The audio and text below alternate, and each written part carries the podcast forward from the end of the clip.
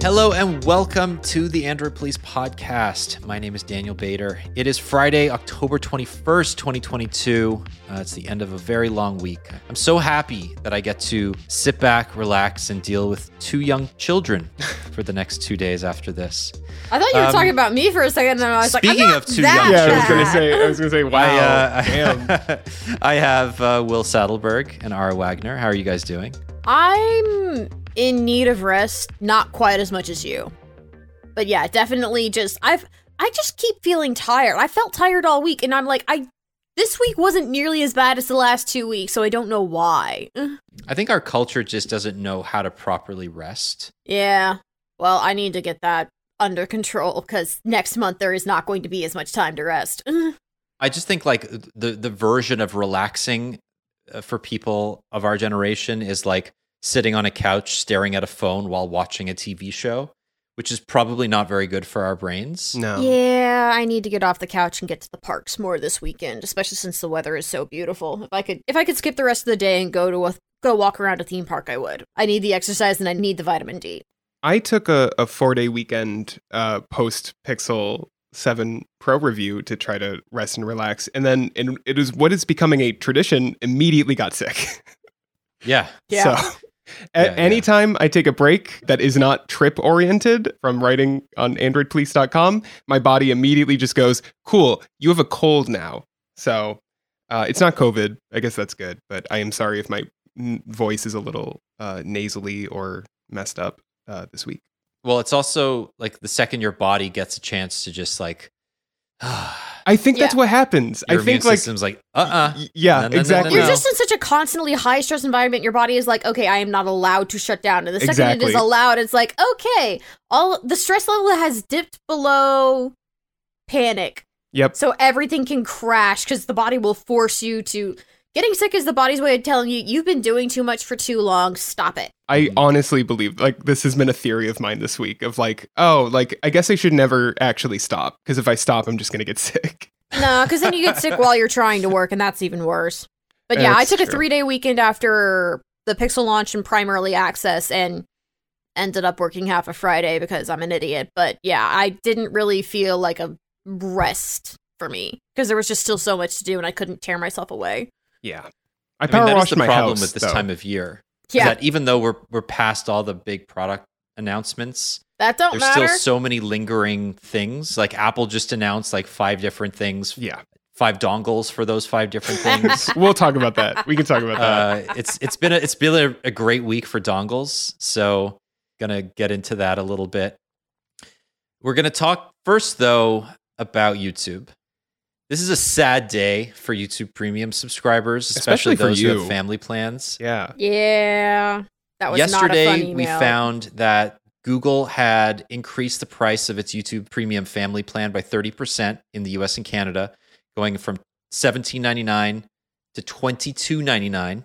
And in many other countries, we are seeing much larger percentage increases, as well as increases for single plans in certain countries like Brazil and Argentina and Turkey. Google did not warn us. They did not make this something like, oh, we're going to give you 3 months, if you have an existing account. It's like, nope, starting in November, we're increasing your fees by 30%. There were a lot of really angry Redditors yesterday They did give a buffer to some people, and that was those of us who signed up in that first month of Google Play Music.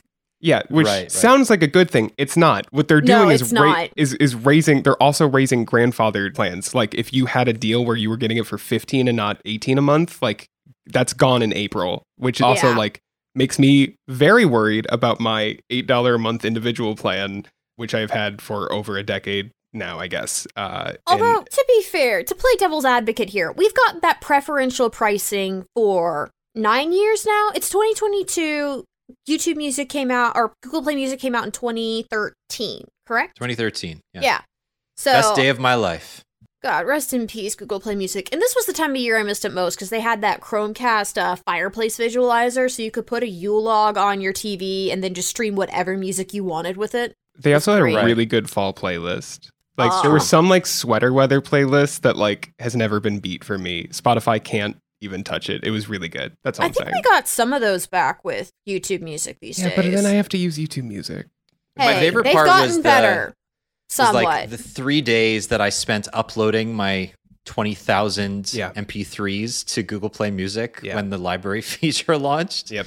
And then for years and years, Google would show me the streaming and local versions of the same songs and occasionally get confused about which ones were which. And it was just it was a messy, messy time, but it was a glorious time for streaming. I mean, we talked about RDO. That's gone. Rest in peace. Yeah. Spotify keeps telling me to listen to the Joe Rogan Experience. No, they've moved beyond that. They don't. They know I'm not going to hear it. But they started They started recommending a Kim Kardashian podcast. Oh God, to that's me. Even worse. I saw an ad for that on Hulu. Yeah. I've been listening to Spotify for 7 years now, almost every day. Mm-hmm.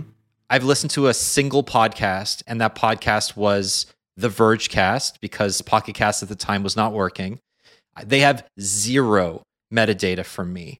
And yet, based on my music preferences, they should know that I'm not going to listen to a Kim Kardashian executive produced podcast about, like, I don't know. It's just not that I have anything against Kim Kardashian. It's just, it's not the kind of show that I'm likely to listen to. Yeah, you're going to buy an audiobook. I have definitely not bought an audiobook from them because I've been accidentally paying $15 a month. How many credits do you still have? A month.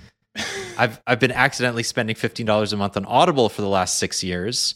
Accidentally? All right, I don't want to get into it. You can't know it. You can't be aware of this. We've been talking about this on the podcast ignorance. We've been talking about this on the AC podcast before this. So we've been talking about this for years about how many credits you have. It's It's one of those things that I've just accepted that until I can find 12 things to purchase and cancel my Audible subscription, I'm just going to continue buying a book a month and then letting those credits pile up. I'm in a really bad place, guys. I'm buy all the Neil Gaiman and Terry Pratchett novels. I want the Far Side of the World books. The there are like the 40 of them. Master and Commander. But they're not all on Audible. So are they on Spotify?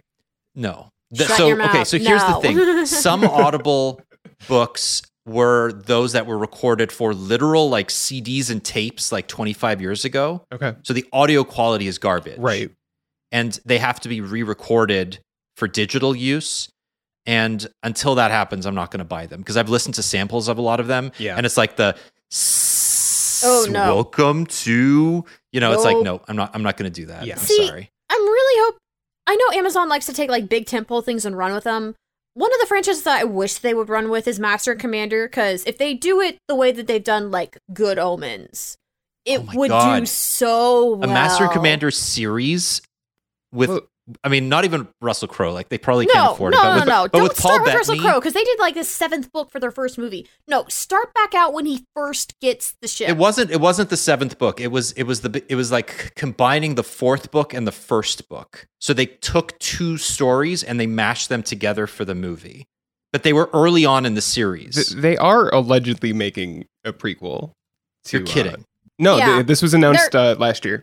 Yeah, it's been a rumor, but the only one I want somebody who's going to give it the budget it deserves and going to give it the room to breathe that it deserves, because we do not want to see that story rushed. I want 6 seasons and another movie.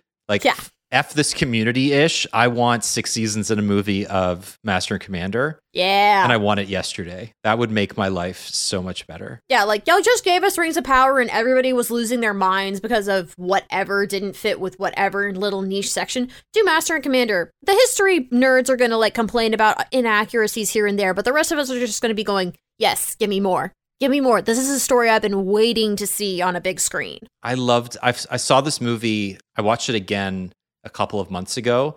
And I mean, I've seen this movie countless times, probably more times than any movie I've ever seen. And I had a smile on my face the entire movie. It is like by far my favorite film. It's perfect. I think it's perfect. It's just a great film from beginning to end. And if anybody here listening hasn't seen it, I highly recommend it. It's incredible. That is my recommendation for the week. Anyway, back to YouTube. Yeah, sorry, guys. Back to YouTube Premium. So, all right, Will. So what's the upside here, right? Like Google, they were only charging a $6 or so difference between the regular account and the family plan. You get 6 accounts with this. It's likely a licensing problem here, right? Like Google was probably renegotiating its deals with all of the record labels, and they were like, what are you doing? This is cheaper than all the other family plans. Well, okay. This is my issue. If this is a music issue, then they need to start offering premium without YouTube Music, because I do think that the amount of people who want to sign up for one or the other and are not interested in I mean, I guess music is offered on its own.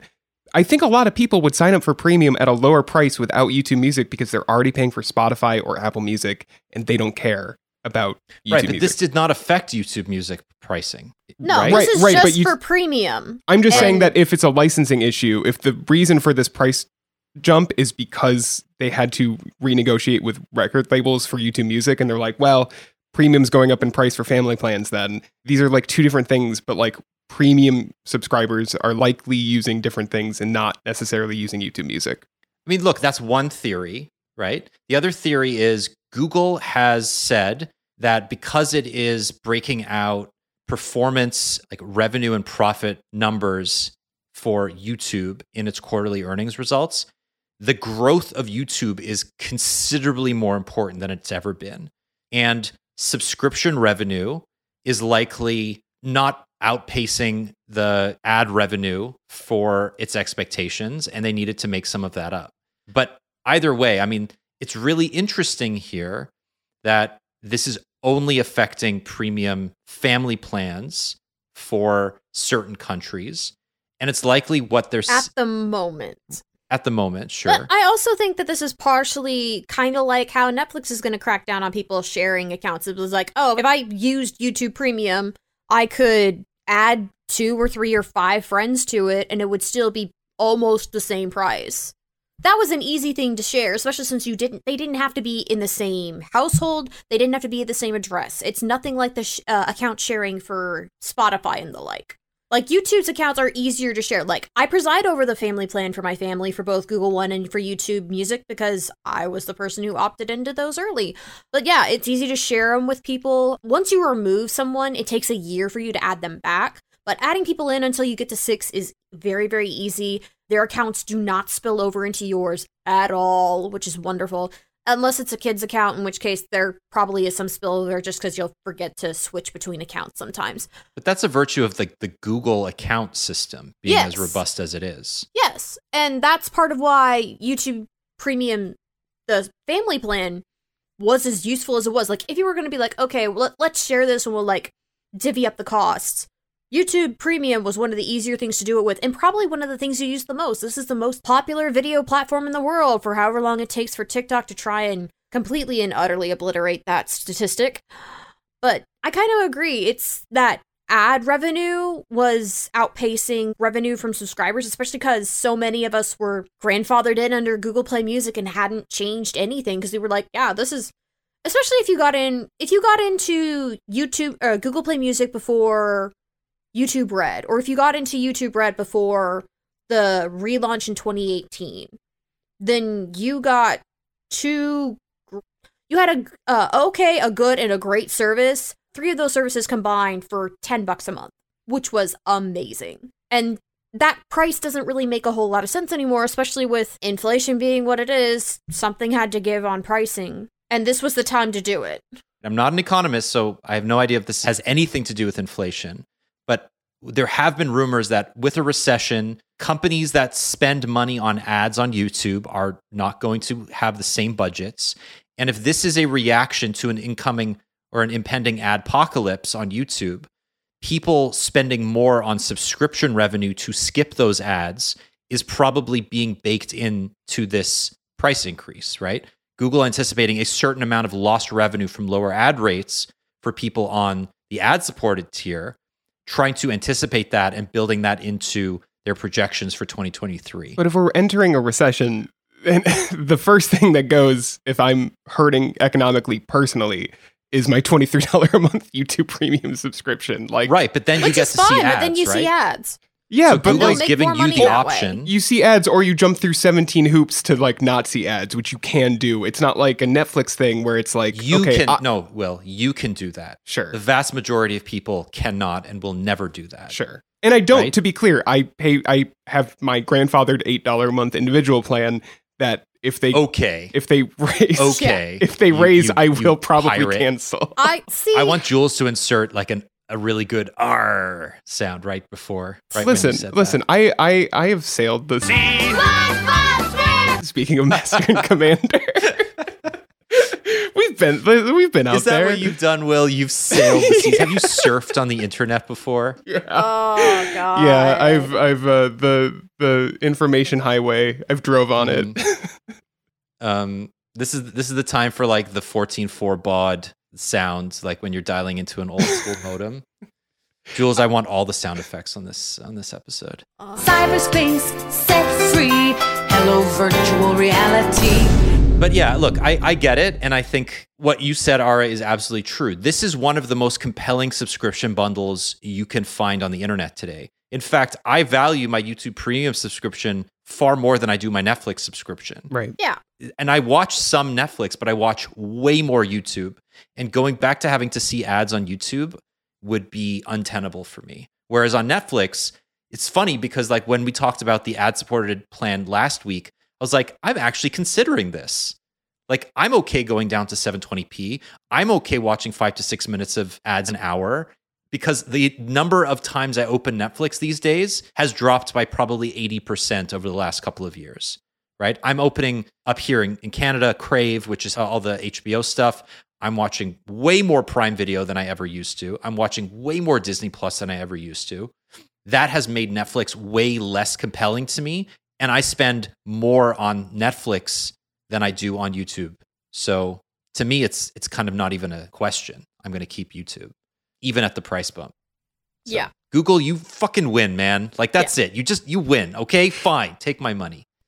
I will say, for YouTube, it's a matter of, you can get access to most of this content for free, but you're not going to. Whereas for Netflix, it's a matter of, okay, if I don't get access to that content, I can wait like a year or a year and a half. When I get bored of one of my subscriptions, I can switch back to Netflix for a couple of months, binge everything I want to watch, and then cancel and go back to something else. Or you could do what Will does and just pirate all of his movies, apparently. Look, I'm staying silent. I'm not.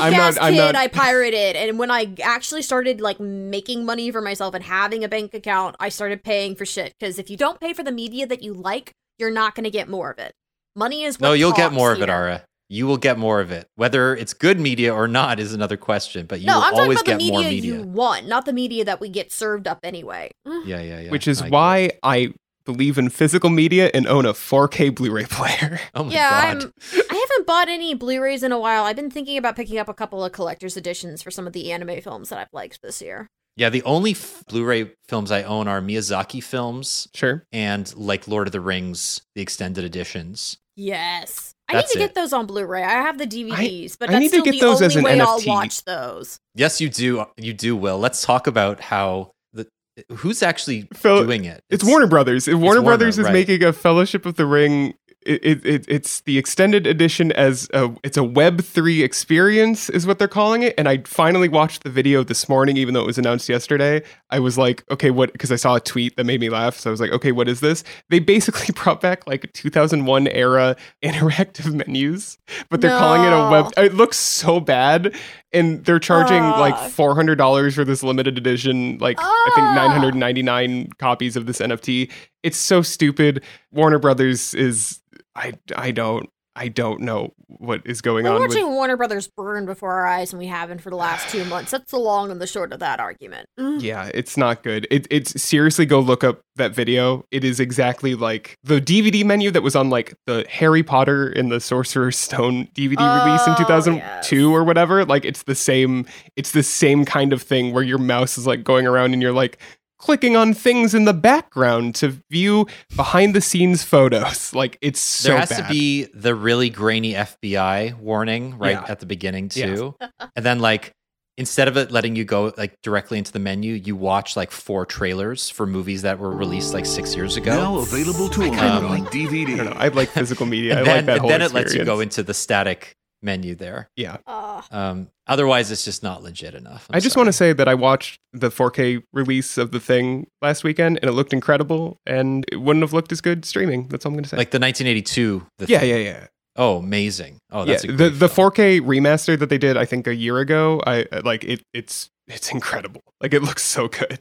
Yeah, I mean, that's a 4K Blu-ray, remastered from the original release. That's legit. We are all over the place today. That's okay. This is chaotic energy. Okay. I think people want that. No, this is good. I like it. Before we move on for that, I'm just going to say one thing. I understand the need for 4K. I understand the need for all the big streaming things. I still don't have a 4K TV. I have two hand-me-down Sonys. I need to buy a 4K TV this Black Friday. Yep. Do you though? That was my question, Bader, because these are high-end Sony TVs that I got. Granted, the newest one of them I think is a decade old, and the other one is from 2006, 2007. It's time. Yeah. They're hand-me-downs. Whenever my parents upgraded TVs at their house, I just took the old ones because why not? I was a broke college student. But yeah, I get the need for the 4K, but at the same time, it's just so long as it looks decent, I'm good. Because it's like Bader said, when I'm relaxing, I'm watching the movie, but I'm also playing down my lives on Emoji Blitz or checking Twitter to make sure nothing has happened. Because that's how we get the news these days. But yeah. You can get a 43-inch 4K Fire TV for $370. And that number will probably go below. Get that Fire TV shit out of my house. No, I want Google TV. That's part of why I'm waiting for the new Sonys. But that's what I'm saying. You can probably get a similarly sized 4K TV from Sony or Roku. Not Sony, because Sony charges more. But Sony charges more, because quality. Roku or... Not well, Roku, TCL will have the... that's what I mean. Or Hisense or something. They're all around this price. And I mean, granted, I don't even care if the inbuilt system isn't great, then I just stick in my Chromecast with Google TV, or I power up my NVIDIA Shield because I still have one and I still love it. But I don't want to get a Roku, and I don't want to get a Fire TV. I don't blame you. I hate the Fire TV interface. I like Roku. It's not terrible. I like the remote. I just never had good experiences with Roku. It's fine. I mean, honestly, I'm an Android guy most of the time, but the Apple TV 4K is my streaming box of choice. It's just objectively better than almost all of the other ones. It's so crazy expensive. Are you getting the new one? No, why would I get the new one? I bought the one that was announced, that was released 2 years ago. What do I need HDR10 plus support for? Yeah, it's better. Give me a break. An A14 Bionic on my TV. Exactly. No, I literally just plugged mine in over the weekend because I was looking for a good set-top box to use Moonlight streaming with, which is an alternative to Steam Link, which I've had issues with. And Moonlight's working great on it. It looks, from my gaming computer, streaming 1080p, 60 FPS, no dips at all, completely responsive. And I was like, oh, I forgot that I kind of like the Apple TV. Maybe I'll go back to using this full time, to be honest. Cause it just there's no ads. The main interface is just here's your apps, go for it. And it's great. It's just a pleasurable experience. It is. It's good. The remote is fine. I think mostly it's just that the apps themselves are better quality. And I came from a Chromecast with Google TV where every once in a while performance was just dog shit, and the cards on all of the recommended movies were wrong because it pulled the wrong metadata. And I just can't deal with that. I before we move on though, just talking about the fact that Google updated the Chromecast with Google TV from Android 10 to Android 12, and there were almost no new features. To me is just hilarious. Yeah, it was a nothing. That's I've seen people on Reddit be when is this getting Android TV 12? And it's you don't care. I promise you actually don't care. Yeah, you have it already. You've doesn't been using matter it for a month. Yeah, there's nothing new. I mean, I don't know what else they could add to it, but still, it's pretty hilarious. Yeah. All right, I'm putting my foot down. We're moving on. We're talking about Ara. Do you want to talk about this YouTube Music playlist redesign? I don't really think it's that big of a deal, but it's not that it's a big deal. So YouTube Music is redesigning their playlist screen again. The new version looks good, but people are complaining because it's harder to reach the shuffle button. I think that's on purpose because shuffle is somewhat broken on YouTube Music still. If you just hit the shuffle all, it'll randomly pick 25 songs out of your playlist the way a normal shuffle would. But rather than continuing to populate the playlist as you go down, sometimes it'll get to song 25 and just stop. So ideally what you should be doing if you want to shuffle an entire playlist on YouTube Music is clicking the first song, opening the queue, scrolling to the bottom of the playlist to make sure it actually opened the entire playlist, and then hitting shuffle. Wow, what a cool... Yeah, no, it's... I'm so glad they raised the prices. I'm also... Yeah. It's stupid and it's glitchy, and I don't get why Shuffle is still broken, because we finally got casting to work for YouTube Music, but hierarchy of needs. You know, that's my favorite part of YouTube Music, is that there have been things that have been broken since launch, and instead of fixing those problems, they just paint them over. Yeah. With a nicer play button. I will say, though, Shuffle isn't doing that quite as often as it used to. Casting finally works consistently. Our selection has been improving steadily, especially for international music. The selection has been getting better and better over the last 18 months. I like YouTube Music. I'm still very much in love with YouTube Music just because I like the shuffles, and like the Supermix has me nailed like absolutely scarily, apart from the fact that Supermix gets obsessed with whatever your last 50 playing songs were. But if I start like a radio based off of a playlist, or I start a radio based off of an individual song, it's scary how accurate it is, and it has been scary accurate how good it is since literally the first time I tried the YouTube Music relaunch in 2018. Because even without my Google Play Music history, even without me importing like my entire, like setting up my entire library, I added like 200 or 300 songs to my library, hit shuffle, and just listened while I did other work. And within 3 hours, it was bringing up Songs by Play, which is this like slightly obscure Swedish pop girl band from the 90s that probably nobody here knows. But because their name is Play, it's so hard to get them any SEO or traffic or popularity or anything when you're searching for them in music. Yeah, but the fact that they nothing of 90s girl bands. Yeah, it's like if y'all can pull that stuff out and you've been able to do that since day one, how is Shuffle still broken? I mean, this is not their priority, right? Yeah. Google's priority is machine learning and algorithms and AI. It's not fixing a very predictable, very basic, like has been able to work consistently since before CDs. Well, no, since CDs. Shuffle Play has worked consistently since CDs. Yeah, it's just, I think it's just somebody messing with you when you press the shuffle button. It's just some disgruntled Google worker going, man, let's give them like Sharon Lowsom Bram today. That's what happens to me. I've trained Google Play Music not to give me kids music anymore. And every once in a while, it'll just like throw in a Peppa Pig song. And I'm just like, dude, come on. I've downvoted this so many times by now. You have to block the artist. You have to block Peppa Pig because I still use it. I still use it every once in a while. But like, it should know that an adult music playlist should not include kids' music. See, you should just know that. Part of that problem is people like me who do listen to, admittedly not Peppa Pig, but like I'll have Disney music in there with a bunch of. If you listen to Peppa Pig on your own time, that's fine. Pitchfork reviewed her album. Oh God. But admittedly, I'll have like some. I laughed so hard Disney at that. Disney pop from like a DCOM or something, and then I'll also have like bands like Disturbed and some old classic rock in there. Like, I bounce around a lot, and people like me are ruining that experience for people like you. Sorry. Oh, I just started playing something on my phone. This is like, that Pixel bug that we were talking about, that you can tap things. Yeah, you finally have you turn finally off found your it. Screen. Yeah. Oh, did you hit play while the now screen that I know off? About that bug? Uh-huh. I noticed it happening all the time. It's so weird that it exists. Like it's such a. It seems like it should be such an easy fix too, but like I don't know. Like it's clearly been there for a while because it's on my Pixel 6 too. Yeah. Do y'all have AOD on? Yeah, it's related to AOD. If you turn AOD off, because I keep AOD off for a reason. And granted, Tap to Wake is somewhat broken on my Pixel 7, but at least I don't get that issue.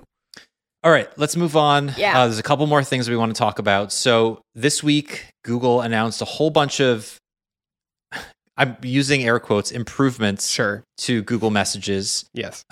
Will, they briefed you on this, which is really interesting. They did.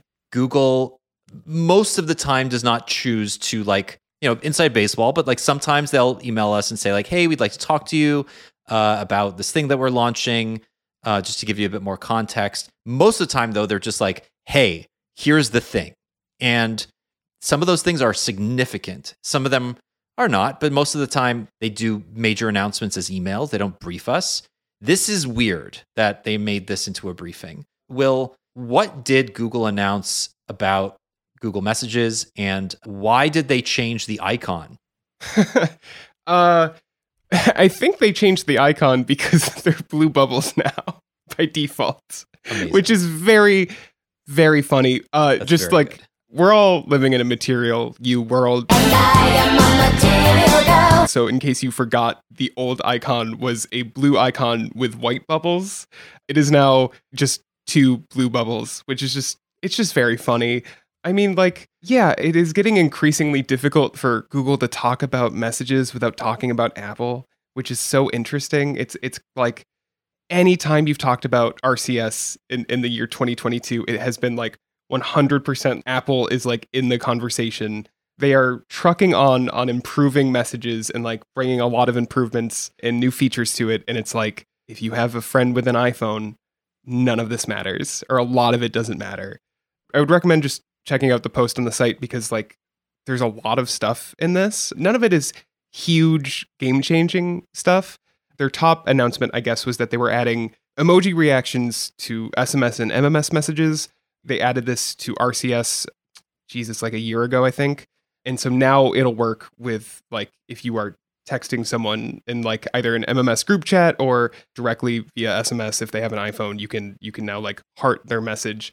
This sounded very cool until they clarified to us that if the other person is on iOS, for example, they will get a message that just says heart emoji to the message, right? They did to Apple what Apple did to Google until Apple fixed it and then took credit for the fix on its website until David and Mel complained about it enough, and then they changed the wording. Yep. This is so funny to me that Google and Apple are like having a very public conversation about messaging in front of our eyes without actually issuing any on the record comments about it. It's so weird. They are essentially subtweeting each other. They are subtweeting like each other. It's 100%. True. Oh my God. So good. God, I don't think Google is very much pushing ahead with their Get the Message campaign. Hashtag Get the Message. Which they have called advocacy now. Well, and they've gotten some of the other manufacturers and like carriers and shit to be like, oh, hey, the green bubble stuff, that's not okay, and like drawing attention to it as part of cyberbullying month. And I'm like, guys, that's a little bit of a stretch. Like, I understand that people legitimately do get bullied for using an Android phone and having the green bubble, but maybe not publicize it like that, because that just makes it seem like it's kind of cheap. I mean, it's a marketing campaign that they're branding as a social campaign, and those are two very different things. And I think it's, from an advertising perspective, smart to frame it as a no, we just want what's best for everyone. But it is, at the end of the day, it is better for Google than it is for Apple if Apple were to adopt RCS. Like, that's just the truth of the matter. We're watching two companies fight about it. Anyway, that is not the only announcement in this. There's a bunch of other stuff. We had seen some of this earlier this year, but threaded replies are coming to RCS, so you can now directly reply to a message and you'll see a little preview of the message you're replying to. That'll be great for RCS group chats. Starred suggestions is like an improvement to starred messages, which they added last year. Messages will automatically, if they see like an address or a door code, they will automatically suggest you star that message so you can come back to it really quickly. Reminders are here because Google just cannot get enough reminders. You get an appointment text, you can just get a reminder on your phone for that. YouTube playback in-app. We just spent half an hour kind of talking about premium and also 4K Blu-rays. But Google says that YouTube links are the most popular shared link in messages, which I totally believe.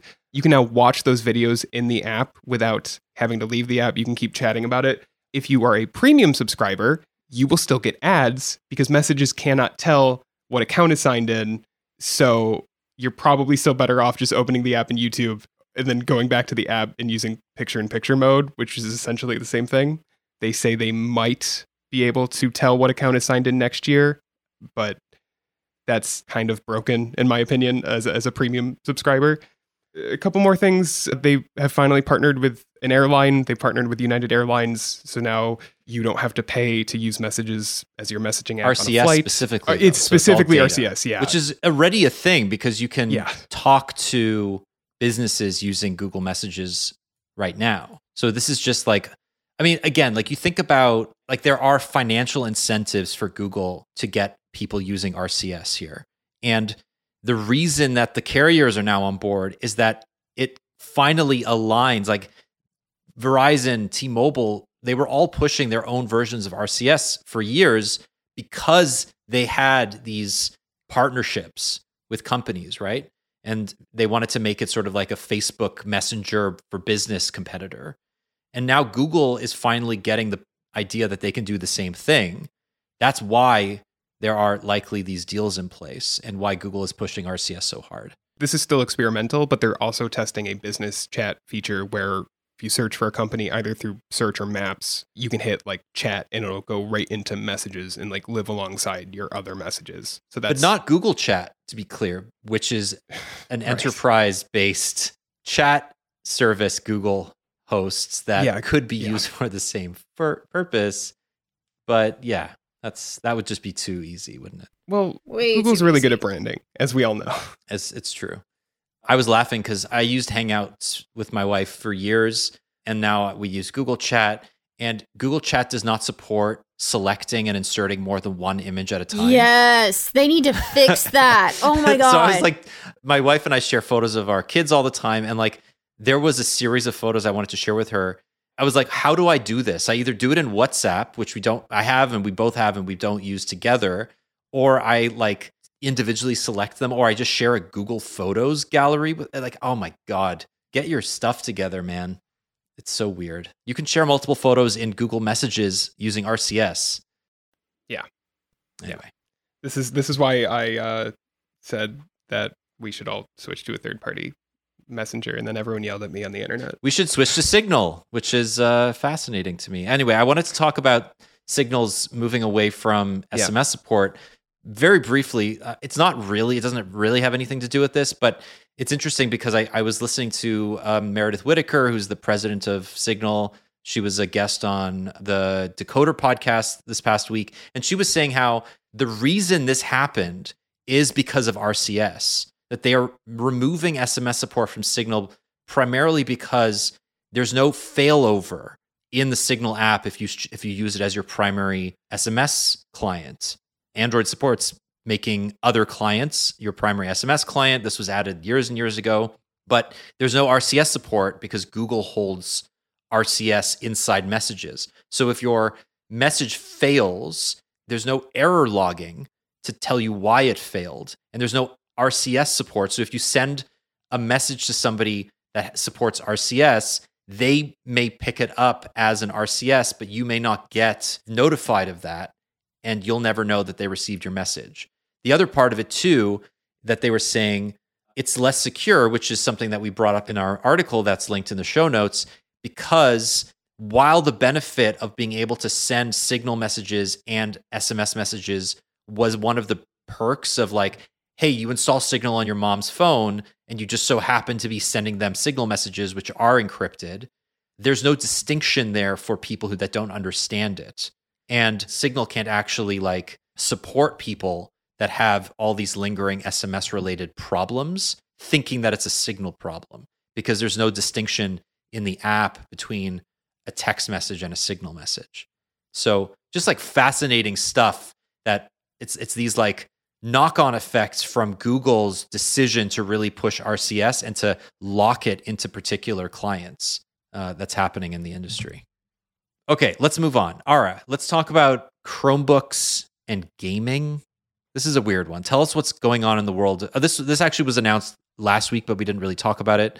Gaming Chromebooks are here, but they're not in the way that you might think. So what's the big deal about these Chromebooks? Okay, well, first off, these are not the first gaming Chromebooks we have ever had. Asus came out with a Chromebook that was centered around gaming. It was either a year or a year and a half ago. And you can still buy it right now. So this is a matter of Google is now working with manufacturers in order to get more of them out there and to highlight Chrome OS's cloud gaming capabilities, as well as upping the power so that way hopefully most of these Chromebooks can actually do on-device gaming to an extent. Especially now as we're hopefully going to be getting into the beta for Steam on Chrome OS sooner rather than later, I hope. Although we need to see more processors get added to the alpha first. But yeah, we're getting gaming quote unquote gaming Chromebooks from Lenovo, Asus, and Acer. I believe all but one of them is a 15.6-inch laptop. A couple of them have RGB backlit keyboards because, of course, they do, because it's a gaming laptop. You gotta have the RGB, which, admittedly, I'm a teeny bit jealous of, and I'm hoping I get to test one or more of those. Otherwise, these are premium, well-rounded Chromebooks that should be able to last a long time and should be able to confidently and capably run cloud game, at least at launch, support cloud gaming through GeForce Now, through Luna. Any others? Through Stadia for however long that lasts. Xbox Game Pass through the browser. Xbox Game Pass through the browser, yeah. So, this is really interesting. These are not $1,000 gaming laptops the way that you would expect them to be. They're around $600. The things that matter to gamers are what is emphasized in the marketing, whether you may agree. We're talking battery life, we're talking high refresh rate displays. These are not super powerful, although they do spec up if you want an i7, with an improved GPU. We're not talking about discrete GPUs on here, but you don't really need discrete GPUs for cloud gaming. Wi-Fi 6E support, which is obviously an important spec if you are going to be doing cloud gaming. I find this interesting, right? The initial salvo, this got leaked a little bit, but the initial salvo of marketing around this included Stadia. So Google has been working with all these OEMs to push this idea of cloud gaming on Chromebooks. It totally made sense for Stadia to be included there when it was alive. The decision to close Stadia was probably made completely separately. Google is a very big company. They've removed all those references to Stadia. Now we're focusing on GeForce Now, which, very good service, very, very cool. You can stream your Steam library on a 4090 if you want to pay the premium, or I guess a 3080 right now. And then Luna, right? Luna is a thing. It's still alive. Nobody really talks about it because Amazon barely talks about it, but it's still there. And then Xbox Game Pass is I think the most successful example of this, but it's not officially supported, at least not it's not part of the marketing rollout, because the browser-based Game Pass is still kind of experimental. But I do find this really interesting because as cloud gaming gets more ubiquitous, I feel it's just going to be an endpoint for people on their laptops. You're not going to need anything resembling a powerful computer or a powerful phone. Look at the Logitech G Cloud, whatever the hell it's called, right? This is a low-end tablet that will let you stream, and it emphasizes battery life, it emphasizes Wi-Fi and display quality, all the things that these Chromebooks emphasize. So I don't know, Will, what's your impression here? Do you think that this is a solution in need of a problem, or do you think people are actually thinking about cloud gaming when they're making a purchase decision on a laptop these days? I would describe myself as a cloud gaming pessimist. I don't particularly think a mainstream audience trusts cloud game. I think there's a reason we saw Stadia. Well, there's a lot of reasons we saw Stadia fail, but I think the GeForce Now emphasis is so interesting because, like you said, that's pulling from your Steam library, which is great, but it also kind of implies that you already have some kind of gaming hardware that you've been buying games on Steam for, which might be a desktop, and you really want a laptop that you can take wherever. But then at that point, you're looking at Steam Link or Moonlight, which, assuming you're using NVIDIA hardware, which you can stream to at least around your house or whatever. I don't know how many people are using cloud gaming at a cafe, because I wouldn't trust that Wi-Fi to give me a good experience. So you're kind of already talking about mostly at home gaming anyway, maybe just not in your office. I don't know. I think this is, like you said, a solution searching for a problem. I don't know who this is for necessarily, because also it's you could probably just do this on most other $600 Chromebooks and not really have to deal with the RGB or whatever. Maybe these have faster refresh rates, but I don't see myself won over by this. My friends who play a lot of video games, I don't think would be super interested in this either. I'm not sure what the future of cloud gaming is beyond stuff that allows you to pull from your library. More of a GeForce Now or xCloud situation than a Luna situation. But again, both of those services kind of imply that you probably are already in either the PC gaming ecosystem or the Xbox ecosystem. I don't know. I agree with you. I think I ignored Steam for many, many years because I was a console gamer and I bought a Steam Deck and I've now only been slowly adding to it. And I realized like I had a bunch of Steam games that I'd acquired through Humble Bundles over the years. Like I'd bought back in the day when like they would have these exclusive Android versions of popular console games that were ported over to Android. Like they would include a Steam key almost all the time. And I would redeem them and then just forget that I have them. So now I have like 150 games on Steam that are 5 to 10 years old that aren't very good, but play pretty well on the Steam Deck. Plus I had a couple of other smaller like purchases that I'd made over the years. Like I bought Alan Wake for some reason. I don't know why, or maybe I got it for free. They pulled it from the store for a while and they put it on sale for like $1 right before they pulled it when there was... That's maybe what it was. That's why I bought it. Because I also have it in my library, and I remembered I haven't played it, but I've always meant to. But I have Hades. Like I was playing Hades for a long time on my Mac because it was like one of the few games that was native Mac M1 Mac support.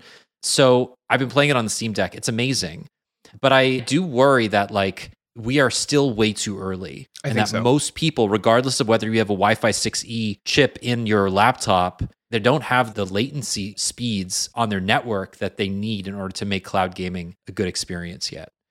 And I worry that somebody's going to buy this thinking that it's like a discounted version of a gaming laptop, and they're not going to realize what they're getting, or they're going to sign up for these 3-month free trials and then realize that the experience is crap. And then they just have a Chromebook with RGB lights that they spent $200 more than they intended to.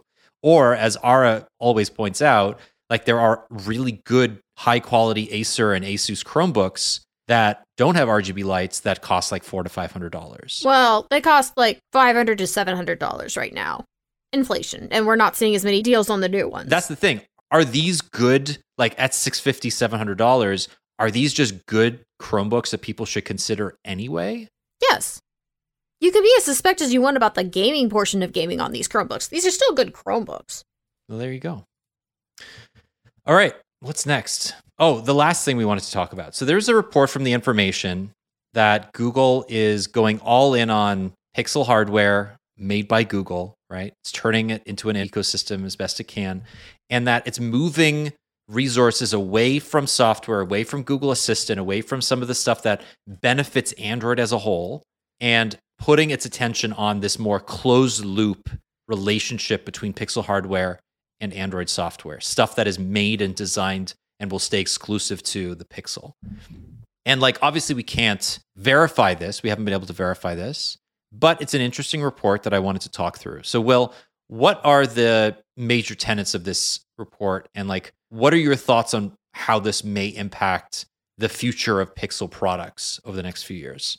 I mean, I think this report kind of vibes with what we've been seeing over the last like 4 or 5 months with Google, where they've been really focused on like almost restructuring. Like I'd almost go that far. You know, they have kind of been taking resources away from like Area 120, which was their like, we're going to just hang out and do a bunch of stuff. I assume they're smoking weed all day as well in Area 120. I don't know. But like they were going to do a bunch of experiments and like whatever, and then Google was like, oh, yeah, we need you guys to like actually work on stuff. But like Stadia's death, right? So like I think they're kind of reorganizing and trying to focus on products that are going to like actually make a difference in like the company's like public image, I guess, right? So like I think it makes a lot of sense to focus on like hardware, and specifically like mobile hardware, especially in the US, you know, elsewhere as well, but especially in the US, like it has become such a duopoly between like Samsung and Apple, where it's like that's what people are buying, at least at the high end. You know,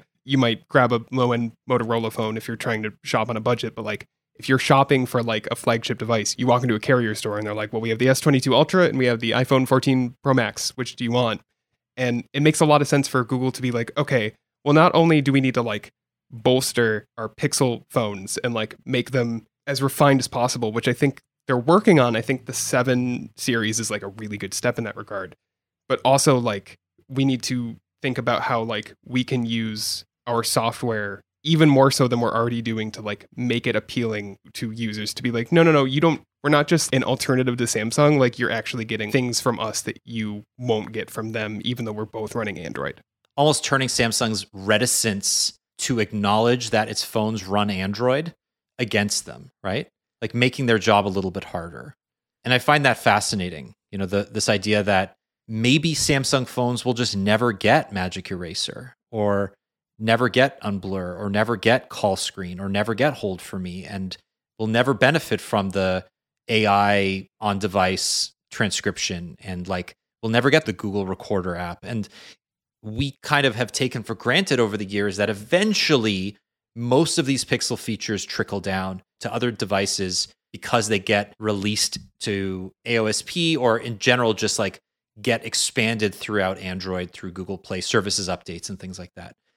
But this almost makes it seem like Google has made that decision that it wants to properly compete. And the only way to do that is by not just having an ecosystem of products where it has a Pixel Watch and a Pixel phone and a Pixel tablet and Pixel Buds and Nest, and everything works really well together, but really like honing in on the software advantages of having a Pixel phone.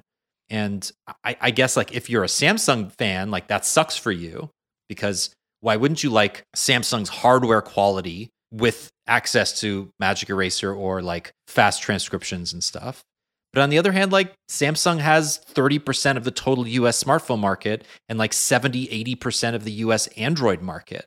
So why wouldn't Google want to actually do what it can to steal some of those users away? I mean, to a certain extent, hardware, at least since like the S6, I'd say like hardware has always been Samsung's strength, and then like software has been kind of their weakness. It's gotten much better since the days of like TouchWiz, but on the other side of that coin, software has always been Google's advantage, and then they've kind of struggled in the hardware side of things. And I think the Pixel 7, like I said, is a good step in that regard. I don't think they're perfect. I don't think either phone measures up to the hardware quality that Samsung has achieved on the S22 series, will achieve on the S23 series. There's a certain argument that Google is catching up on the hardware side of things in terms of like fit and finish and making things feel like their flagship quality, like they're worth the hundreds of dollars you're spending on them. And also you get all of these software tools that have been like, aside from the camera, like the shining example of like why you should buy a Pixel phone is because you get now playing on your lock screen. And like you said, like Call Screen is like incredible, and Photo Unblur is truly amazing in my opinion. Like I went on for like 3 paragraphs about it in my review. Like if they can keep devoting more resources to it, which I think has been Google's problem for a long time, is that like they're so disorganized to a certain extent in terms of, you know, we're spinning 1 billion plates in the air. And like if they can kind of focus in on like, okay, here's what's working, here's what's not, I think they can kind of come out of this stronger, even if it means stuff like Stadia gets cut. Yeah. Am I alone in thinking that Call Screen, like even from the start, I thought Call Screening was just going to be a Google thing. It's so tough. And when we go through this every beta period now where we're like, well, okay, great. Android 14 beta 1 is out. Is this a Pixel feature or is this a Android feature? And like that has become like over the years, like a lot of times it's a Pixel feature. And so like Call Screen probably was always meant to stay that, or maybe was like, you know, someday we'll add that to Android phones. But yeah, I don't know. You know, maybe they could like do it through the phone app, which is on the Play Store, but I don't know. No, I don't think there was any ambiguity about this. Like I think Google made it very clear. Call Screen, Hold for Me, those are staying Pixel exclusive. But the fact that something like Magic Eraser or Face Unblur is a Pixel exclusive feature within the Google Photos app that is available and almost the default gallery app on most Android phones sold in the US is weird. And the fact that they add features to Google Photos through the Google One subscription makes it even weirder, because there are these levels of abstraction that you have to contend with when you buy an Android phone today, not knowing which Android phone will get which features depending on which phone you own, which Google subscription you have, or whether it's got Pixel on the box. And I don't think Google makes that very clear, because when it releases Pixel phones, there are a bunch of blog posts on the Google blog saying, these are the features that are going to be available on the Pixel 7. And then in tiny letters, they're saying, some of these features will be backported to the Pixel 6 or whatever in a future update. But some of those announcements are just broader Android 13 features that happen to be debuting on the Pixel 7, right? And if we can't figure it out easily, I have to say easily because it's our job to figure it out, you know, what's the average Android user supposed to do to figure this stuff out? So I mean, that's it, right? It's not a problem per se, but I think it's just an interesting conundrum that if Google's really going to take its shot, like these phones by far are, like we have obviously reported on some small issues, but these phones are by far the least problematic Pixels Google has ever released. Oh, and not even like order of magnitude. Yeah. Like the issues the Pixel 6 had were actual issues. And these are like, yeah, there's like a couple like small bugs that are weird and could probably get fixed in like the November patch that's 2 weeks away or whatever, you know? Sure. Yeah. So I don't know. I think I've been using the Pixel Watch. I've been using the Pixel 7. I've been using the Pixel Buds. Like this is really the first time that I've used almost all Google products in my mobile life. Well, it's the first time you've been able to. That's what I mean. And like not had to make sacrifices about it. Like I've had Pixel Buds, the 2020 Pixel Buds were unusable. You know, they looked great, they sounded fine, but they brought them out of the house and they disconnected. I don't know, it's just funny. Google's in a really good position from a hardware perspective right now. So this report coming out saying that they're putting more emphasis on the hardware and moving resources into that division to support hardware better from a software perspective remains deeply fascinating to me. And that's it. I don't know. I think I feel like there's so much more we could talk about this week, but I feel like we've run the course of what we've been talking about in Slack this week. Like this is very much like a podcast about the things that we were talking about in Slack, which is awesome. I don't mind that at all. The one thing I will say is AP has published some amazing stuff over the last few days. I want to point out a collab between one of our freelancers, John Gilbert, and our features editor, Stephen Winkelman. It just got published today. It's an article all about like the Android phones that are available in North Korea, which is just like a really interesting thing that we very rarely get to see. And some of these phones are wild. Like they are very rudimentary looking phones that basically are stuck 5 or 6 years ago. And we know very little about them. But like they're Samsung clones, they're iPhone clones. They're just like it's just a fascinating look at the world of North Korean phones that are made in the country. They never really get released outside. They would never work outside because of the bans. Like it's wild. So anyway, go read that. There's a lot of other stuff. We are updating our Pixel Watch, our Pixel 7, Pixel 7 Pro reviews. We've done a lot of kind of subsequent features and investigations about the phones. And that's it. Go read the site. It's looking good. I also just want to mention that we received some nice emails to the podcast this week. I really appreciate it. Shout out to the guy who also lives in Buffalo. Yeah, who that was cool. Who listens to the show. So yeah, send us emails, podcast@androidpolice.com. We'd love to hear about what you think about what we talked about this week. And that's it. Have a wonderful weekend. If you're listening to this on the weekend, I hope you're doing it with a drink or something enjoyable in hand. Cold medicine. Or that, if you're sick. Hope you get better soon. Thank you. I wasn't talking about you. Oh, you don't want me to get better soon? No comment. And until then, have a great week, everybody. We'll talk to you soon. Bye-bye. Bye. Bye.